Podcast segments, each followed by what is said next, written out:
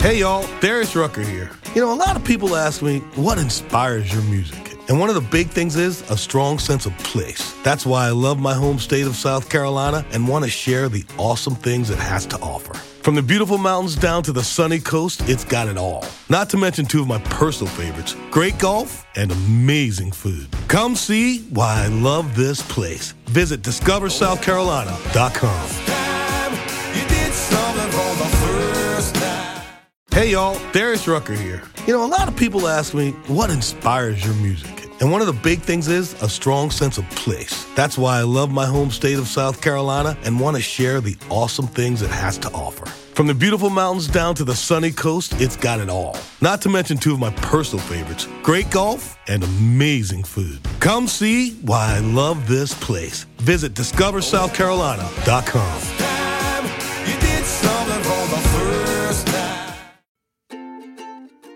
Welcome to Sewing Out Loud, the official podcast of ZD Sewing Studio. Here are your hosts, ZD and Mallory. Sewing Out Loud. Hello and welcome to the podcast. I'm Mallory Donahue. And I'm ZD Donahue. And before we get started on our topic today, I'd like to remind everyone that we put out a weekly newsletter. And so you can go to SewHere.com/love note and sign up. If you already get our weekly newsletter, I hope you enjoy it. You won't be able to sign up again. I had a few people go and be like, it wouldn't let me sign up. I'm like, I think you already get our newsletters. Because you were already getting it. Anyway, thank you. And what is it called? SewHere.com/love note, because it's not a newsletter. It's a love note. Yeah, okay. Exactly. Okay. Okay, so today we're talking about walking feet.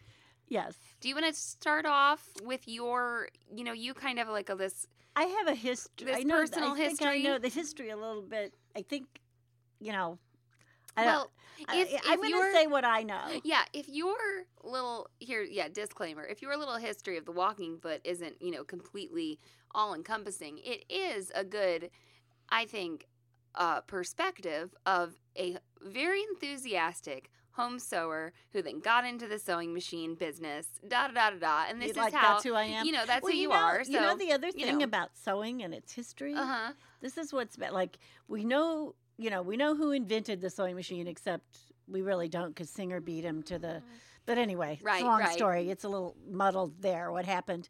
The thing about sewing history is a lot of sewing was done by women.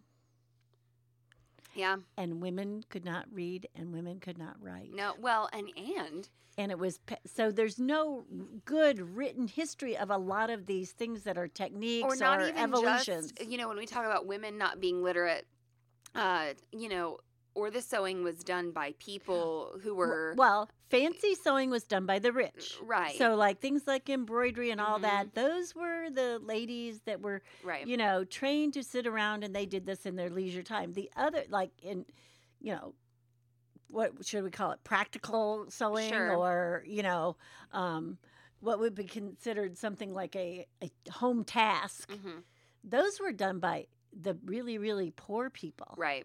Right. And so if they developed a technique, they passed it along, you know, mouth by mouth or whatever. Right.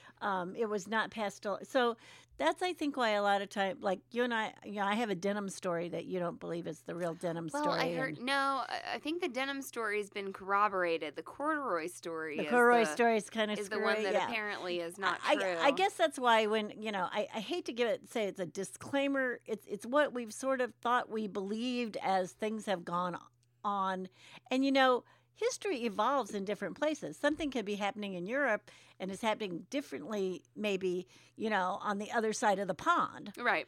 Or, you know, in the mid, you know, the Far East versus, you know, just the Eastern countries. Right. So everything evolves a little bit differently. So it all always wasn't global. Right. And, you know, I guess if we're talking about the walking feet and people are like, well, my walking, you know, I have another walking foot. Well, you know, of course it's possible. You know, we've seen a lot. Maybe and sometimes we call things the wrong thing, or not the wrong thing, but they've somehow evolved into, we're using an industrial term in a home setting, and it's not really the same mechanism. Right. Okay, so talk about when you were sewing. Okay, well, What I originally believed was a walking foot was what they had in industry. And my uncle, did upholstery, and a lot on cars. He did a lot of he had, a business, and his walking foot was on this big, hunky, ugly, greasy machine. I don't know how he kept his stuff clean. It always seemed like it was dirty in there to me. I mean, and this man was truly an artist. He could cover anything if he had a good piece of vinyl. So anyway, what he had is he had this huge industrial machine, and he one time said, "This is a walking foot." Because I said, why is that foot stacked on top of itself? Oh. So it looked like there was a foot, your regular foot with the little, toes of it hanging out. And then it looked like there was another foot hanging between it. So it was right on top of each other. Right. It wasn't behind the needle bar or in front of the needle bar or to the side. It was right this foot that looked like it was stacked on top of each other. And what he said to me was, that helps pull heavy things together, because just the feed dogs and the one presser foot would miss contact. And it wouldn't help pull. So to me, that was a walking foot for years. That was when you were young. That was when you were young, little. Little kid, in the 50s, okay? Now, and I had no orientation to home sewing machines at all at that time. Right. I had none. I had absolutely none. So anyway, that was to make contact with the goods, is what he said. And so that they would have even pressure from the top and the bottom, and it would get pulled through. Otherwise, especially the vinyl being sometimes slick or not being rough enough on the back or whatever, and these things were thick. You have an 1/8 inch, an 1/8 inch, and an 1/8 inch, especially if he was putting piping in it. Oh, I mean, he did some of that very detailed work. Okay. So that's what I thought was a walking foot, right? Right. Okay. Now, I don't know when this evolved or what happened or anything, but there's also something that we with home machines call a built-in walking foot. And it's something that it's like this little mechanism that you can pull back down behind your needle bar. And it looks like a little toe. Yeah. And it moves in rhythm, in conjunction with your feed dogs. Yeah. In the same motion, going the same way. It looks like a little hook almost. Right. And Mom's got her finger on the table. She's sort of stroking the table. I was a horse counting. Yeah. And she looks like she's, pulling fabric through to help you along. Pulling. There you go. Okay. So that is not a true walking foot. Even though people will sell it to you, dealers will say to you, it has a built-in walking foot. It is not a built-in walking foot. It is a puller foot.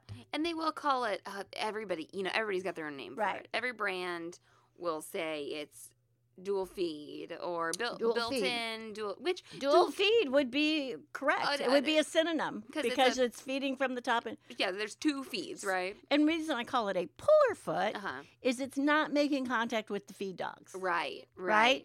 So the feed dogs, it's not like the top pressure and the bottom pressure are meeting at the same time. Right. Okay. All right. So that's what I knew as a puller foot, and like I said, dual feed, walking foot, you'll hear it called built-in. Built-in, dual feed, built-in. Okay. Then comes along what the home industry needed, the dressmakers needed this, to match fabrics with plaids, keep velvets or velveteens moving at the same rate. Corduroy was another one. Anything that had that pile that would make it slip or not grip the same. They made this thing called a plaid matcher. That's what it was called.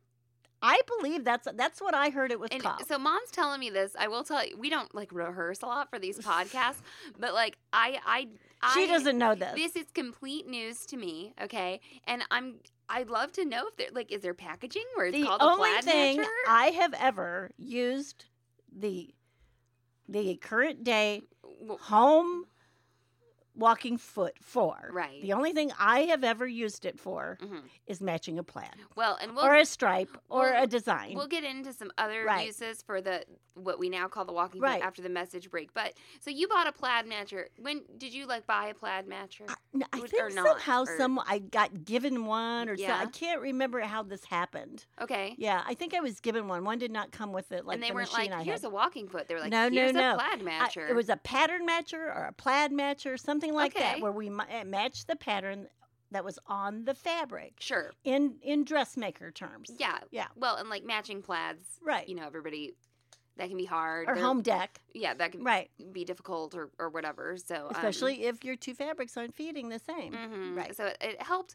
So your plaid matcher and the walking foot. Let's explain a little bit how they work. So modern day, what everybody kind of is going to think of as a walking foot. Which everybody at home has. It's called a walking foot now. Uh-huh. How does it work? Well, first of all, it attaches to your needle bar and your shank, both. Yeah. You have a little flipper lever there that has to hit your needle screw area, because that lever goes up and down and up and down. So most of them are going to screw on to your presser foot shank because they're a big contraption-looking thing. That's right. A lot of people are like, oh, my God, what is this? And then there's it's not always easy to get on. No, sometimes you have to kind of go sideways to get it on. Yeah, you got to kind of fiddle with it. Definitely your shank has to be all the way up. Yeah, presser foot up, needle bar, in the correct position. So then you have that claw. And why it's important, I've seen people just not put the claw on the needle bar. It'll sew. It just won't do anything. It won't do anything. Why the claw on the needle bar is important is because when the needle bar goes up and down, it's doing so in time with the feed dogs. Right. We talk about timing. Timing is very important. Your timing's off. I need a timing adjusted. We talk about timing all the time. And so the walking foot, I would often explain it as a second set of feed dogs. Like a top feed dog. And that is how I explain it. But in reality, all it's doing is adding pressure. So the feed dogs meet. Right. And those layers sort of meet and get pulled back by the feed dogs. Right. That walking foot is really not pulling back. Right. If you really, really look at the mechanism and how it's working, that feed dog is just coming down to meet with more pressure. Yeah, just kind of punching down. Right. Which is what I do with my hands when I sew. And you can make the walking foot do this while it's off your machine by moving that claw. If you move those little things, you can see how it works. Yeah. So what we call a walking foot is really just like this cyclic downward pressure, but it contributes to the feeding of the fabric. Right. Even though it's not feeding, it's a contributor. Yeah, and it's a helpful, what people are using it most for nowadays is quilts. Right. Walking feet. Well, and that's what happened. All of a sudden when we started putting these battings together. Yeah. And we wanted to do it on the machine. Because, it was done by hand for all those years. Sure. It was a social thing, to quilt your quilt, hand quilt your quilt. So when people started using the machine, they realized it wasn't feeding well. All of these layers, or they were sliding. And so the walking foot definitely help them. Right. Now, it doesn't always make it perfect. It doesn't mean you don't have to have some skill to do this. Oh, sure. But it can make a big difference. Yeah. I mean, our district manager had me do a demo on the Baby Lock of a little quilt square. She said, "Hey, just run this, little sample of a quilt sandwich through with just the presser foot." Right. She said, and then run it through with the fabric sensor on. So there's fabric sensors on some of the Baby Locks. And then she said, then run it through with the fabric sensor and the walking foot on. And it really did. It made a big difference. And you were just letting it go through. You weren't controlling it. No, I was gently guiding it. Just guiding. Yeah. Directionally guiding it. Yeah, it can make a big difference for people who are running all those big layers Now, together. I have heard people say to me, oh, but, when you get that bulky seam, it helps you go over that seam. Now, here's my take on that. First of all, that's what I use my knee lift for. Right. If I have to walk over a seam, that's why I have a knee lift, because I have both hands on my project, and I'm a knee lift, and I'm lifting my foot, and I'm going. And then there's also feet that help accommodate that a little bit. But as far as like transversing a seam and making it that much easier. Not all of these walking feet are really capable of that. They don't even lift high enough to get do over that seam. So I don't know that it really helps do that. Well, we're going to end our little non-controversial section of the podcast with this last comment, right, ZD? Okay. And then we'll take a message break and come back. And then we'll talk about what people are doing nowadays. Yes. Go ahead. Do you have something else to add before the message break? No. Oh, okay. I thought you had one more thing. I'm sorry. I'm just saying that there's more to talk about. Yes. So we can have a little commercial. And then we can come back, and we can still be talking a little bit about walking feet, about what I think we haven't talked about yet. Okay. Hey, Mal. Hey, Mom. I heard you were easy. Oh, no! What does that mean?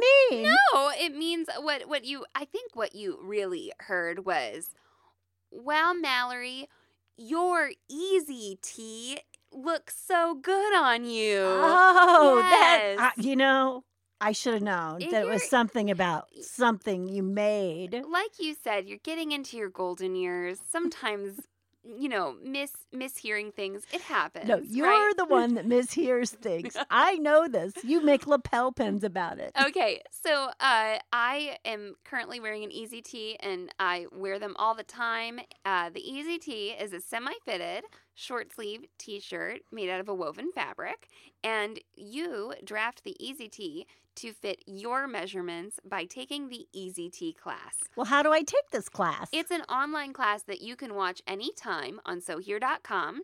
To purchase the class, go to SewHere.com/EasyT. That's just EASYT. Is this on my computer? It's on your computer. It's on your phone. It's on your iPad. The class is divided up into short, easily consumable segments, some of which you may not ever need to watch ever again, but some of which you might want to revisit. So you have the ability to mark lessons as completed and also to star lessons so you can go back and revisit the ones that are most important to you. And I can vouch, Mallory's Easy Tee is a lot easier than Mallory is. Once again, go to SewHere.com/EasyT to begin your pattern drafting journey. Sewing out loud. Hey, y'all. Darius Rucker here. A lot of people ask me, what inspires your music? And one of the big things is a strong sense of place. That's why I love my home state of South Carolina and want to share the awesome things it has to offer. From the beautiful mountains down to the sunny coast, it's got it all. Not to mention two of my personal favorites, great golf and amazing food. Come see why I love this place. Visit DiscoverSouthCarolina.com.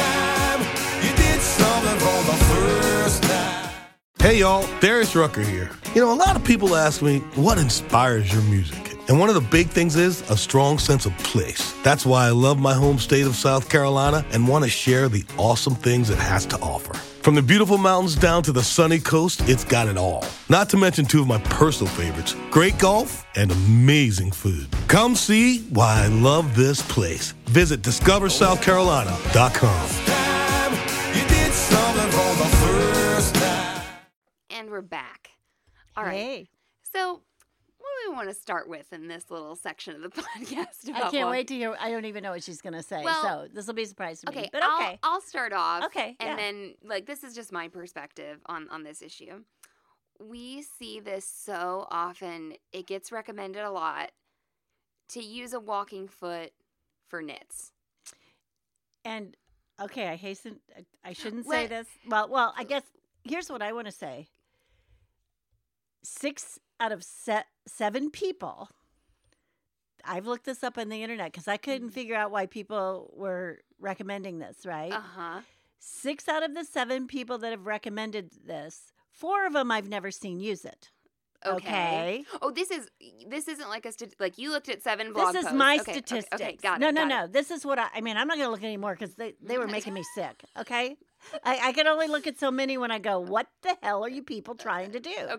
Okay, so I looked at 7 different ones. I should have written this down because I think I looked at 7 different ones. Okay. Four of them, is that what I said? Four of them never even used it. They said, oh, you're going to need this in this project. And then they never used it. Okay, like in a video. Yeah. They were like, have a walking foot. It was an instructional video. We're going to make leggings or something. And you'll need a walking foot and you'll need this. And they never used it. Okay. And I thought, well, that's nice. Okay. Like, they don't know what the hell they're doing, everyone.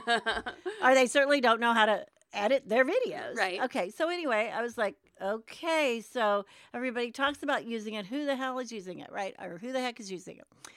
So anyway, and then out of those, 6 of those 7 people, of course, now remember, 4 of them didn't use it. So the 2 that did, their stuff looked, well, actually, all 6 of those people's stuff looked like junk. Right. But 2 that did use it, it still looked bad. Yeah. It was, they were like, well, it's a little wavy. And I'm like, a little? Right. But anyway. That's me being critical because if I can't do it, I'm certainly not going to teach it to you. Sure. I mean, no, really, there are things I can't do and I will not teach them to you. Sure. But so there was one person and you know what? I thought I wrote this down and I don't see it. And she seemed to be using it and it worked. Now, what I would believe to be true is it's only going to work on certain knits. Okay. So this is where I want to chime in about us and walking feet on knits. To be 100% freaking honest here, I have never used one. Ever used a walking foot on knits. It has never occurred to me. It goes against our instincts. We're going to explain why. If you like to use a walking foot on your knits and it's making you successful. If it's successful, do it. Yes, absolutely do it. But we want to put our perspective out there here and on this, especially since we do sew with a lot of knits. I'm wearing some right now. And we do, you all know we love our sergers, but we also sew on the sewing machine with our knits. It's not like I just made a pair of pants using my sewing machine. I did the neckline on this shirt with a lot of times we sewing and this seems to be where people do have trouble with knits for apparently is in top stitching. Okay. Here's my deal about the knits. We want to, I guess a walking foot's supposed to be an even feed foot. It's supposed to make things feed evenly. Right. And I know that knits can want to move around on you because they are stretchy fabrics. But I think that a walking foot would be very bulky, okay, in the use of knits. Right. And also, you want your knits sometimes to stretch and not feed evenly. Well, sometimes you're stretch like a neckband or a sleeve. Band, you're stretching. You're stretching. Cap. You're stretching. You're stretching the fabric. You're stretching a piece to fit a piece that's not being stretched. Exactly. Right. I mean, and you can think about this on some wovens too. Sometimes it's absolutely true. Easing together 2 seams of different lengths. So sometimes that is what is called technique. Okay. Well, and we do need to put our money where our mouth is and do a video on holding fabric and just video ourselves sewing absolutely. For sure. But the other thing is, I think people concern themselves with parts of the garment that they don't need to be thinking about when sewing, okay? Boy, this would be good. Okay. I really want to hear this. I see this a lot. You need to concern yourself with what is under the needle. Right. Okay. And concern, of course, with your seam allowance as well. And you've chosen a guide that doesn't move. It's probably a line on the bed of your sewing machine on your throat plate. Or it's piece of tape. Now, wait a minute. A guide. Do not look at the needle. Yes, okay. Do not look at the needle when you sew. So let me continue because that may have sounded when I said concern yourself about what's under your needle, right? So when I was easing together the hood of my Kelly anorak, it was like these 2 curved pieces, okay? All right, over to the left of my needle. Right. This fabric was bunched up. That's right. It looked awful. And that's exactly what I was going to say. Over on the left side of your needle, it looks like hell, okay? Right.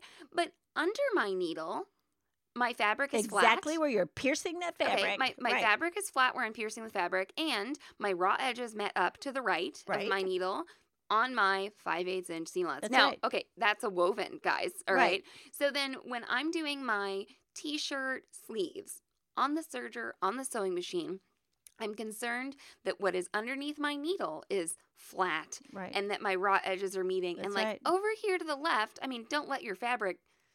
Well, you want to make sure your fabric's supported and not pulling on anything, that kind of thing. But absolutely. Like, knits oftentimes have such a small seam allowance. Well, I'll have a quarter-inch seam allowance. Well, the other thing is that home walking foot, okay, yeah. everybody?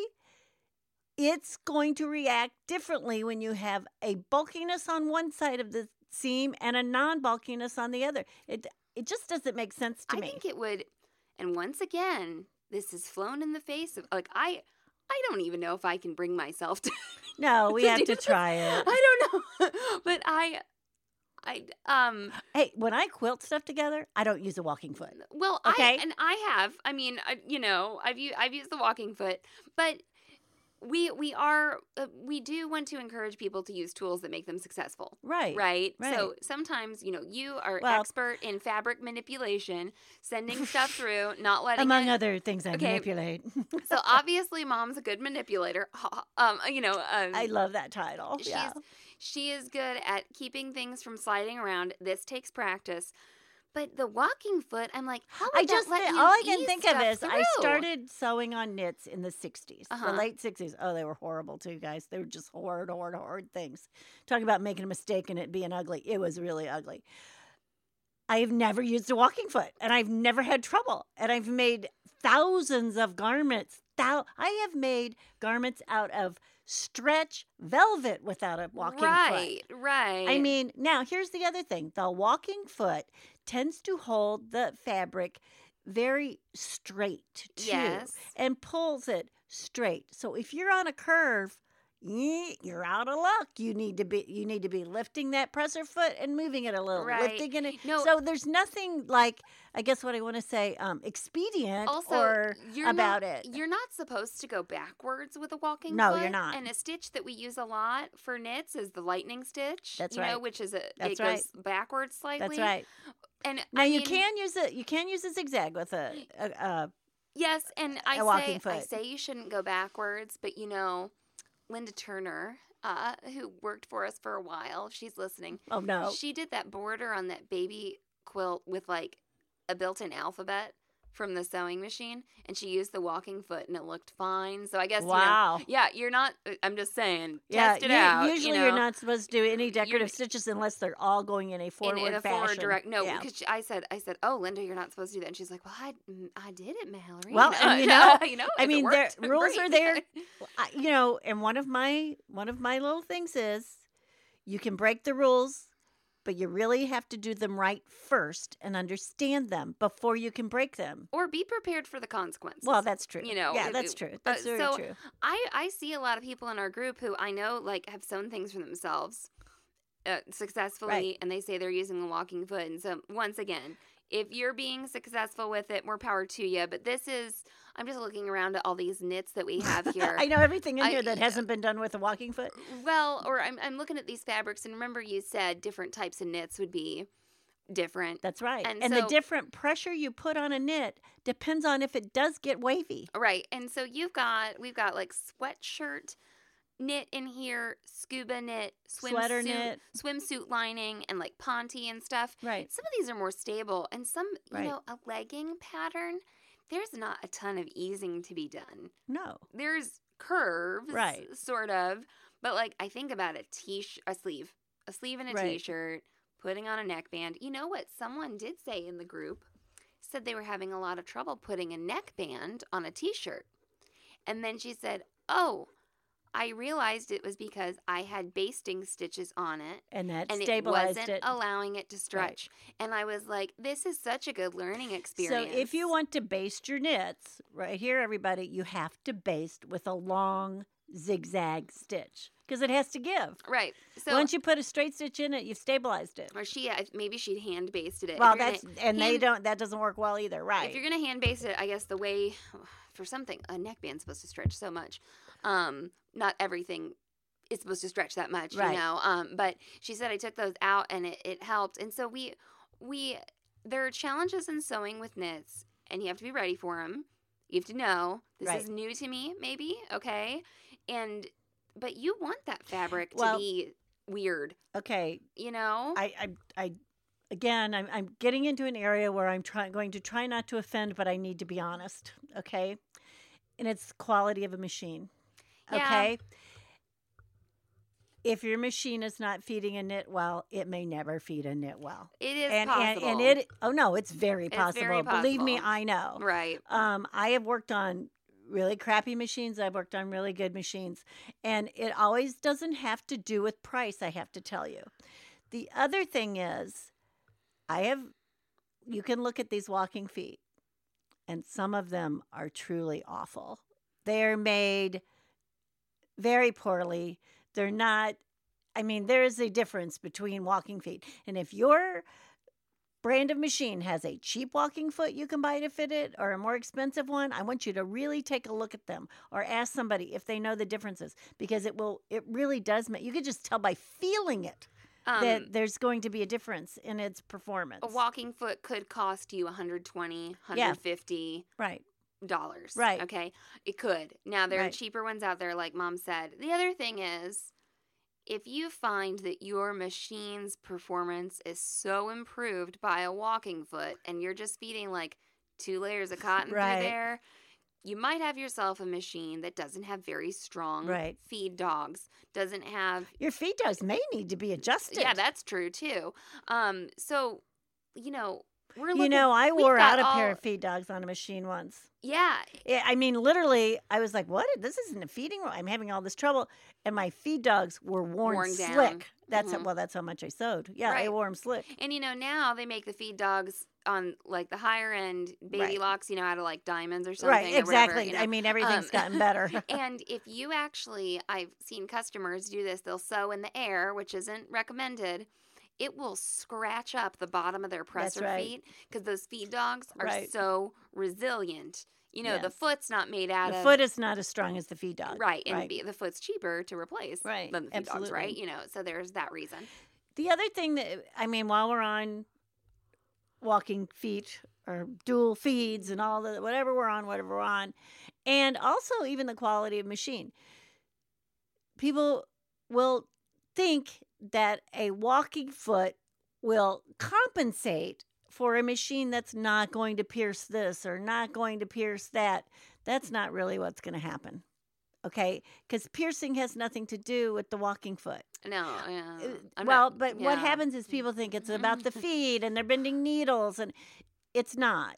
And if you're on a project that is curvy, it has a lot of curves and all those things, and you think a walking help is going to help you, I think it's going to hinder you. I think it would, I think too. It's bulky. It's good. In fact, if you can get the smallest foot possible, you're better off. And that's what I would do. If somebody said, well, I'm going to make this, and I've got to go through this many layers of, webbing or whatever, or vinyl, or I'd say you need a single hole presser foot.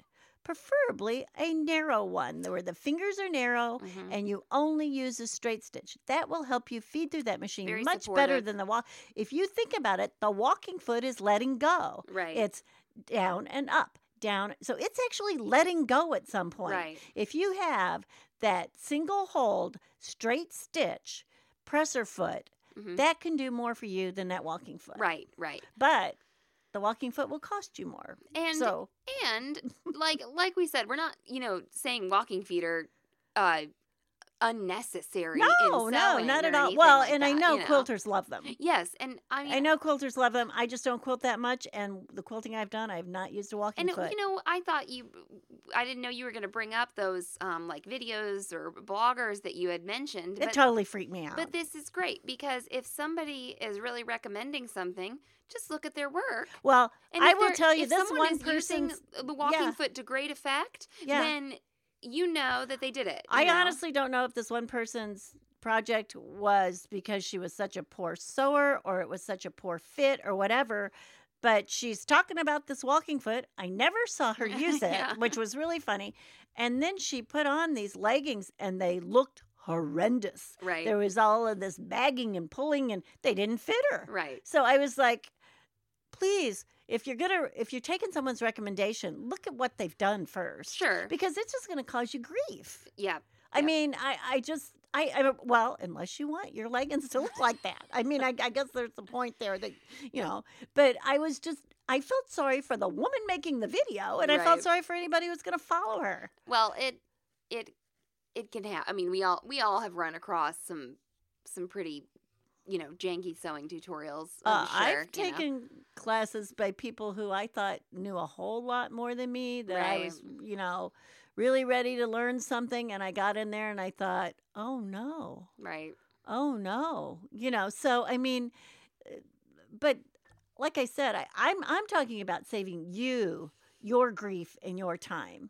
Well, you know, you just can't think everybody on the internet. I'm telling you, not everybody in every book that's published is right either. The walking foot thing on the knits, like we said, we haven't tried it yet, but it just, every time I think about it. Okay, it doesn't physically make sense to me. Every time I think about it, I'm being just so perfectly, like, honest and vulnerable here. I know. I'm like, it just doesn't make any sense to me. And I believe that it's taught. Well, the other thing is we've had a lot of success without a walking foot. Right. Or, you know, I just never even considered needing to tame my knits like that. Right.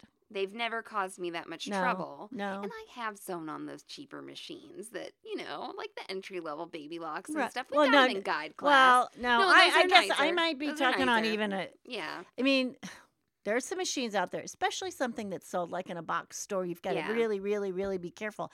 And it may even have a manufacturer's name on it. Okay? Like Brother would be one. And it's not really a real Brother. Right. Okay, it's something that Brothers slapped their name on, that they said, oh, yeah, they sew on us on Project Runway, so you'll want to buy our machine. And it may really be a piece of crap. Right. I mean, if you're sewing with that and you're successful, you know, keep going. I'm sorry. Mm-hmm. Right. I mean, keep going. But also, I remember it was when I actually got my first Bernina, mm-hmm. okay? And I had a high-end, so had a couple of high-end sewing machines before I had a Bernina. But what struck me was how fast it went. And I was like, why didn't someone tell me this machine went faster than all the rest? Right. You know, and I mean, I could tell the difference. And it had a knee lift. Yes. Oh, my gosh, it had a knee lift. I think the knee lift is really awesome for knits, too. And I did a little, in the self-sewn wardrobe group, I just did a little knee lift demo. I didn't sew on anything because the knee lift is so hard to film because... Yeah, you need like two screens going at the same time. Yeah, you want to be talking about your project, and then you're like, hey, I just used my knee, in case you don't believe me. So I don't know how offensive that this has been to anyone. It's definitely our view. It's from our experience. I just don't, I guess what it is I don't want somebody fooling around with a walking foot to try and make it better, and it's really not going to. Well, and tell us your experience with and without the walking foot. You can do so in the comments on the podcast, you know, at sewingoutloud.com. You'll see this episode. You can comment on it like a blog post. You can get to me via email, mallory@sewhere.com. And we're on Instagram as @ZD Sewing Studio. So do you have anything else to add, Mom? I hope not. I just feel like I've cut down walking feet, and I didn't mean to. It's just that they have their purpose, and I feel like they're being applied to almost confuse people. It's been weighing heavily on our minds. Yeah, we've been thinking about this for a long time. Yeah. Okay, well, say your thing, Mama. Okay, so long and so happy. Thanks for listening to Sewing Out Loud. For even more expert sewing advice, visit SewHere.com. Hey y'all, Darius Rucker here. You know, a lot of people ask me, what inspires your music? And one of the big things is a strong sense of place. That's why I love my home state of South Carolina and want to share the awesome things it has to offer. From the beautiful mountains down to the sunny coast, it's got it all. Not to mention two of my personal favorites, great golf and amazing food. Come see why I love this place. Visit DiscoverSouthCarolina.com.